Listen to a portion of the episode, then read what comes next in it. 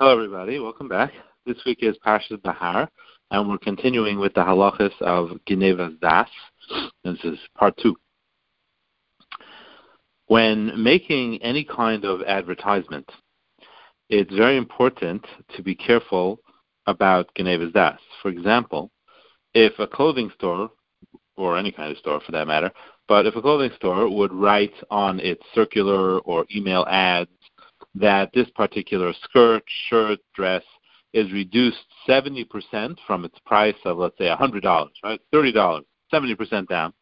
But in truth, they never ever sold it for $100 at all. That was never the price. But they write that because it sounds good. It's a 70% reduction. They just want it to seem like you're getting a very good deal. That's Geneivas Daas. Even if they did at one point sell it for $100, but that was like ages ago, centuries ago, like 3 years ago, they sold it for $100, and that hasn't been the price for years, so that's not even a relevant price anymore. That's also Geneivas Daas. The truth is that any misinformation is Geneivas Daas when it comes to advertising.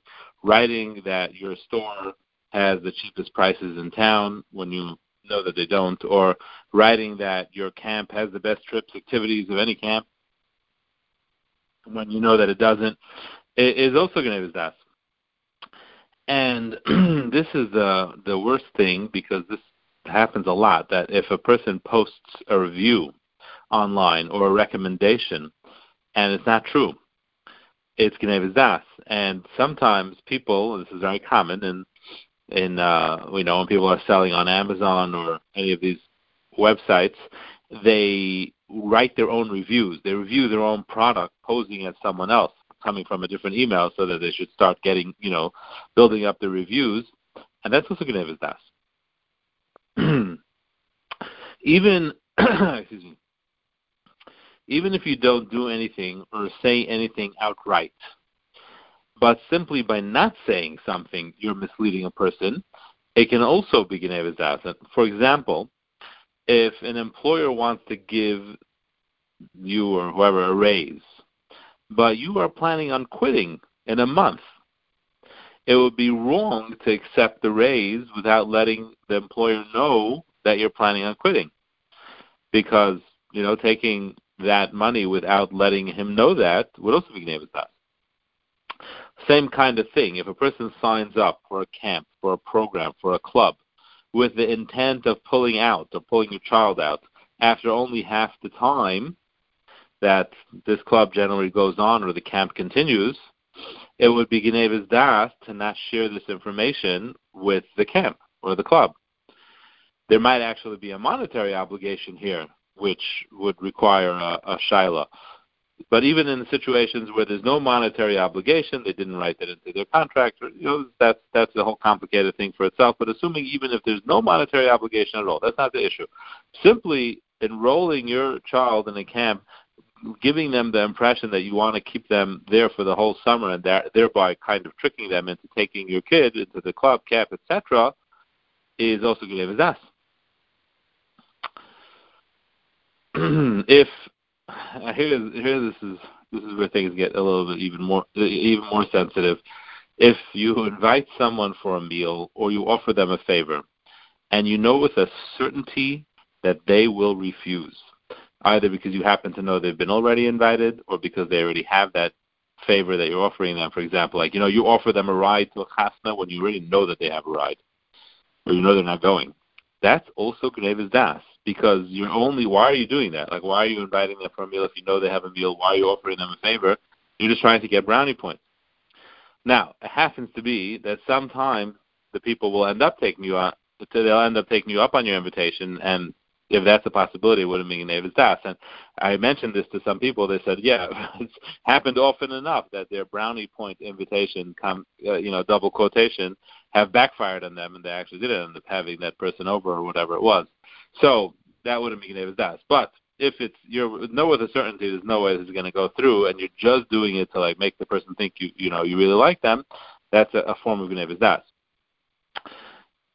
Again, if you really would invite them, you truly would invite them, and the fact that you're trying to invite them is very honest, That's not Geneva Das. I'm only talking about when you really would not invite them. You have absolutely no plan of inviting them, but you're only inviting them this Shabbos because you know that they're going to refuse. That is Geneva Das. This doesn't include inviting people to a simcha that you're making who you are pretty sure will not accept, because that's widely viewed as simple respect to send an invitation to your acquaintances regardless of whether you expect them to come or not. So that's understood. When replying to an invitation and declining, it's also important to be careful about Geneivas Daas as well. Someone sends you an invitation and you have absolutely no intent at all to go to that wedding, bar mitzvah, bris. But you respond that, oh, I would really love to come, but I can't come because of a conflict. It might even be true, but that would be misleading because you're intimating that you really would come, but you just simply can't. And if it's not true, you wouldn't really come, then that's Geneivas Daas. Now, it does depend, because let's say the person that you're talking to or you're writing back to would actually get offended if you simply decline. If that's the case, then you don't really have a choice, and we'll see soon that that's allowed. You're allowed to give an excuse simply not to offend the other person. But sometimes that's not the case. They don't care either way. And you're just like writing up a whole excuse when you're declining, which you totally didn't have to do, then that's misleading. Now, as we just mentioned, there is a heter to engage in Geneivas Daas in order to preserve the peace or to make peace between people. The above example is a good case. When you give an excuse why you're not coming to a simcha, although you anyway wouldn't have gone, just so not to offend the person. But even if the deception is more direct, for example, you tell someone how that other person did you a favor, you don't even realize they did you this kind of favor. And the reason why you're saying that is because you want to encourage them to make up and make peace. They've been in a fight or they have a grudge against each other, so you want to kind of get them back together. So you tell them, oh, you don't realize what that person did for you or how nicely they spoke about you. So you know, that can be both Geneivas Daas, and in addition, it can be a total lie. It might not have even happened. And both are permitted for this reason. And the concept here is twofold. First of all, it's a mitzvah to make peace. And secondly, specifically in the case of making peace, the Gemara says that you're allowed to deviate from the truth.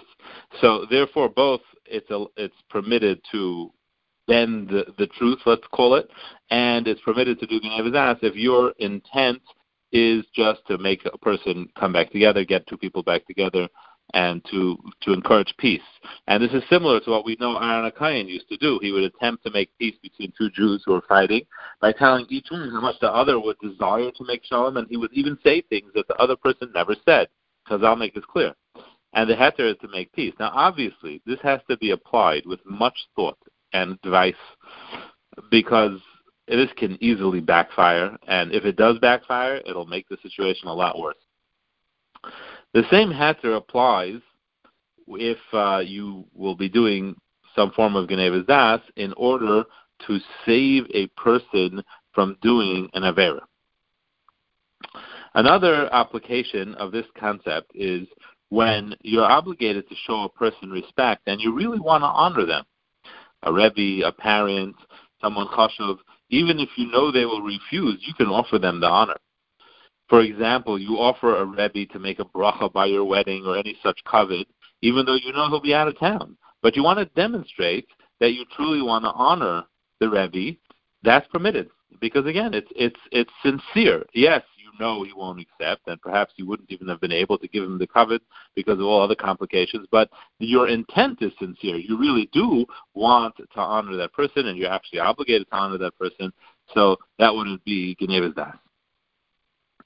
In this week's parsha, we learn of the mitzvahs of Shemitah and Yoivel.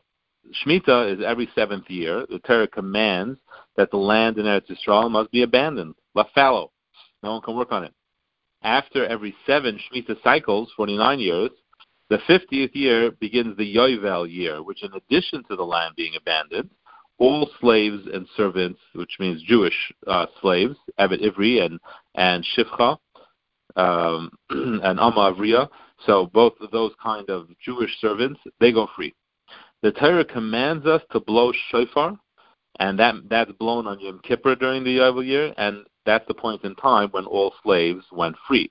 So much so that Rashi says that the name Yoivel, the word Yoivel, really means shofar. We call the whole year, and because of the fact that it begins with blowing of a shofar, and that's very interesting. What's so significant of this blowing of the shofar? Why was it even important? Why was it necessary? So the Sefer Chinuch analyzes the significance of blowing the shofar, and the Chinuch points out that the mitzvah of sending away your servants/slaves was very, very difficult for slave owner to carry out. I mean, imagine what it would be like if a person would have all these employees that don't have to pay. No salary, Social Security, taxes, pensions, Blue Cross, nothing. No complaints, no not coming to work, no sick days. It was close to having free labor. And all of a sudden, they had to wave goodbye to all their slaves.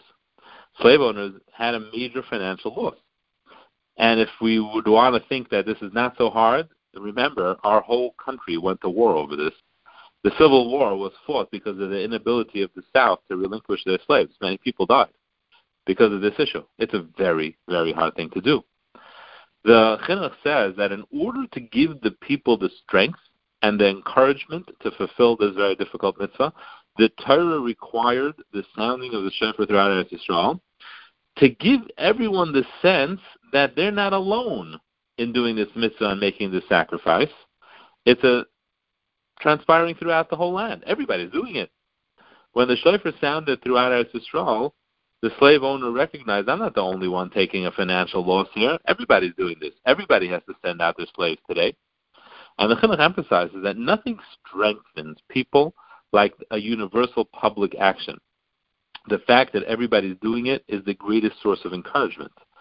And that, according to the Chinuch, is why the shofar was blown. If everybody has to do it, it's easier for me to do it too. Historically, in Eretz Yisrael, we see in Tanakh that this is a big nisayon, which many of the wealthy Jews are not able to withstand. In Yirmiyo, Perak Lamed Dalet, Hashem tells Yirmiyo Hanavi that Tzidkiyahu Hamelech, the very last king of Bayit Rishon, had gathered all the lords and nobles, all the sarim, and they together made a covenant, a bris, that they all swore together that they would send their slaves and maidservants, their Jewish slaves and Jewish women slaves, they'd send them free.